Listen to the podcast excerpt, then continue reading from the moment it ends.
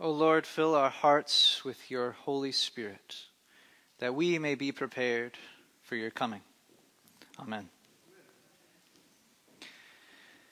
All right, well, let's start off with a little Q&A. It's an important question, one of eternal salvation, perhaps. Have you decorated yet for Christmas? you see, uh, those who are long-standing Anglicans, cradle Anglicans, will find that funny because it's often the case that they think, shame on you for decorating too early. Don't you know this is Advent? We can't forget Advent. You don't decorate until, I don't know, what is it, 1201 on Christmas Eve? I'm not sure. Well, depends on the person. But it's not actually a point of salvation, obviously. But it is a reminder that Advent is a time of preparation. And so if you have decorated, feel okay. You're just preparing for the coming of the king. That's great. Awesome. So, we prepare for the coming of the king this season. I uh, lived in a kingdom once, and this is my little idea of what a king kingdom looks like, what it looks like to live under a king. It was in Morocco, and the king would come to town and they would decorate for him. Flags would pop up, flowers would be planted, citizens would come out and fill the streets and wave flags and wave as he drove past. And as he drove past, probably on his way to the doctor or the grocery store, I'm not sure. But as he drove past, the flowers would come up and go to the next place that he was going to be. His coming was a fleeting, quick pass through. But the coming of the kingdom that we celebrate today is an eternal kingdom. It is one that we must prepare our hearts and our lives not just with flowers that fade, but with eternal things. Our homes need to be ready for the coming Messiah, not just the homes that we live in, but the homes in our hearts. Christmas means that the Christ, the Messiah, the anointed one of Israel, is coming, and he has already come. In fact, we will say in a few minutes, Christ has come and Christ will come again. And so Advent answers the somewhat awkward question that many Christians have. I love Silent Night, I love O Holy Night, but what does a baby 2,000 years ago, a poor man being laid in straw, have to do with me? How in the world does that change my life? Why are we celebrating something that was gone, something of yesteryear?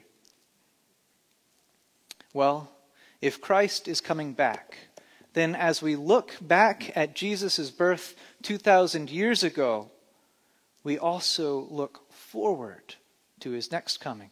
We look through the Christmas season from Advent into Easter when Jesus' hands were eternally scarred on the cross. We look through Easter to Ascension, when Jesus rose to heaven and was seated at the right hand of God, where he sits now in session as the high king, ruling the universe, telling gravity how fast to fall, telling our particles how fast to vibrate, and telling us how to live our lives. We look through ascension then to the next advent, to the return of the high king of heaven.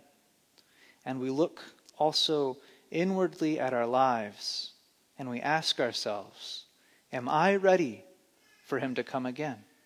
Because when he comes again, he will come with power and with judgment. See, Christians are all citizens of a coming kingdom. And that kingdom has certain requirements of us. And so, are you ready for Christ to come again? Are you preparing your hearts? The gospel this morning warns us do not be found asleep. But how do we stay awake? How do we prepare for this second coming? Surely we don't plant flowers in our yards and put up Christmas trees and think that's all that we do to prepare for Christ's coming. No. Every Sunday, in fact, every day in the daily office, we confess three things that help us to prepare. They are meant not only to be something we do in private or in worship, but that we do throughout our lives. we confess the Creed, we say the Lord's Prayer, and we remember the Ten Commandments. These three are meant to draw our attention to our minds, that's the Creed, to our hearts, that's the prayer, and to our hands, that's the Ten Commandments. The Creed. The Creed is meant to give us a right mind, to look with eternal eyes at the world around us, and to see that world through the mind of Christ. We believe that this world was created. It didn't just pop up, but it was created by the one Almighty God who gave it its laws, its laws of physics, and its laws of relationship. We believe in the resurrection of the dead, that this world, though it seems like it is fading away, it will fade, but it will be renewed, and redemption will come and we believe that we will physically be with God after the resurrection. As we prayed this morning, that our mortal lives will give way to an immortal life. And we believe in Judgment Day. But the Creed is not just a mental exercise. It's not just an intellectual assent. It's not just think harder about God. Rather, it is a knowing, a personal knowledge, a biblical knowing, an intimate knowing, knowing the one who is closer to us than our skin. For we believe that God became incarnate. He came here and he dwelled among us. And when we take communion, we celebrate communing with Him, eating dinner with Him, that He dwelled with us and that He inspires us still in His Holy Spirit. And afterwards, we will say that He is in us and we are in Him. That's the creed, a right mind. The Lord's Prayer is next, and that is to give us a right heart. We turn our lives from being turned inward, iniquity, as Augustine said, and instead we turn it outward, aligning our will with the will of God the Father. This is the Lord's Prayer. It is about biblical authority. It's about submitting to those God has put over you, whether parents, children, or priests, bishops, presidents, kings, God has put people in authority over us, and in fact, we sit under the authority of His Word.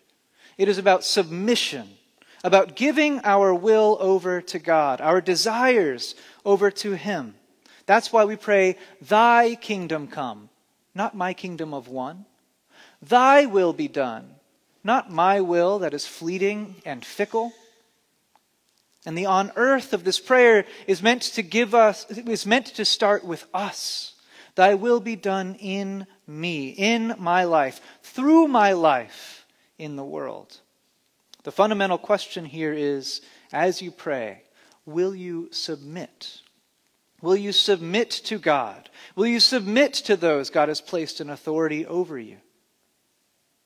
All of this, then, is directed toward God. And it is directed toward God in hope and in gratitude.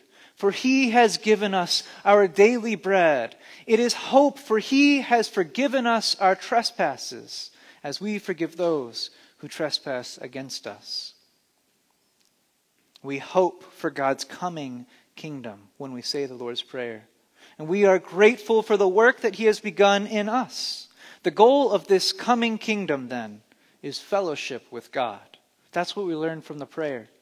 That God will not just come and be out there somewhere, but that He will dwell with you, face to face. And we can practice that fellowship with God here and now through prayer and fasting. And the fruit of God's presence is Sabbath rest, it is complete peace. And so we've had our head. We ask the Holy Spirit to drop what's in our head to our hearts. And we ask the Holy Spirit to inspire our hearts, to move our hands and our feet. the Ten Commandments. The Ten Commandments show us that we should act with eternally wounded hands of Christ. For the law of the land here is self sacrifice. As Christ stretched out his arms of love on the hard wood of the cross, that everyone might come within the reach of his saving embrace, so we must reach forth our hands in love to bring those who do not know him to the knowledge and love of him. That's one of the prayers for mission that we pray in the daily office. We confess, as citizens of the coming kingdom, that the law of this eternal land is death to self. Not my will be done, thy will be done. Right? Not love me, love my neighbor. We must however, first trust in the work of Christ before we can ever seek to imitate his work in the world. We must first know Christ crucified, Christ our Savior, Christ our Lord, before we can ever hope to do his will. We must first know the Christ before we can ever trust him. We must first submit to God before we can approach him in his throne. And so we approach this season in fasting and prayer that we would come to know Christ crucified and Christ risen. As Christ's kingdom comes again, we begin the Advent season looking inwardly, asking ourselves the hard question Have I given my life, this year, this day, my will over to Jesus? Am I ready for the coming of the King? See, every Sunday we confess the creed, we pray the prayer, we remember the law of the land, and in doing so, we are faced with a mirror. A mirror that shows that we are actually rebel citizens. We fail to live according to the law. We fail to love our neighbors and our God. We fail to know Christ as Christ crucified. We fail to love the Lord our God with all our heart, with all our soul, and with all our strength. In fact, it is a very tall order. So we fast and we pray. In Isaiah this morning, we read about the day of the Lord coming, and we read those chilling words that all of our attempts at righteousness are filth. We are as those who are unclean, like the leper from last week. We are not worthy to come into the temple of God, which means we are not worthy to enter that eternal city. Friends, as we look at our hearts, if we are honest, if we approach it with fear and trembling, we will see that we must fast and pray and prepare our hearts. But there's more. The king of Morocco one day came to the town I lived in, and he saw a neighborhood that he didn't like. It was dilapidated, it was ugly, it was dirty. And so he told those people, get up and move. And you know what they did? They got up and moved. Because he owns that land. And when the king says, I own this land, get off it, you get off it. Well, he was kind and he gave them a new house to live in. He tore down those dilapidated houses and he put up new ones. But this is the kind of authority that Jesus should have over your life. He should uh, have this kind of authority, but we must let him.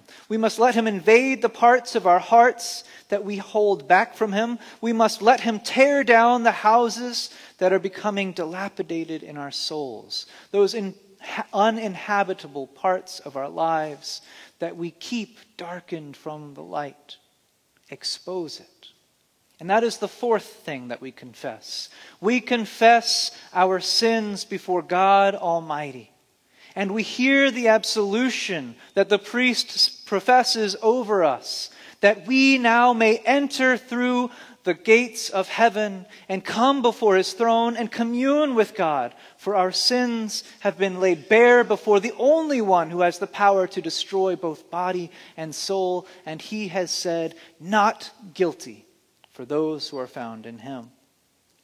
This is the kind of authority that we look for, that we hope for.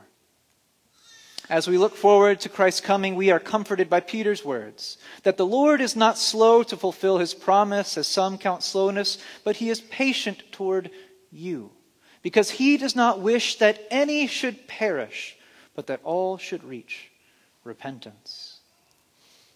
Jesus has gone to the Father to prepare a place for you, that though we may look like rebel citizens in this mirror, we are being made new through his death, resurrection, and inspiration.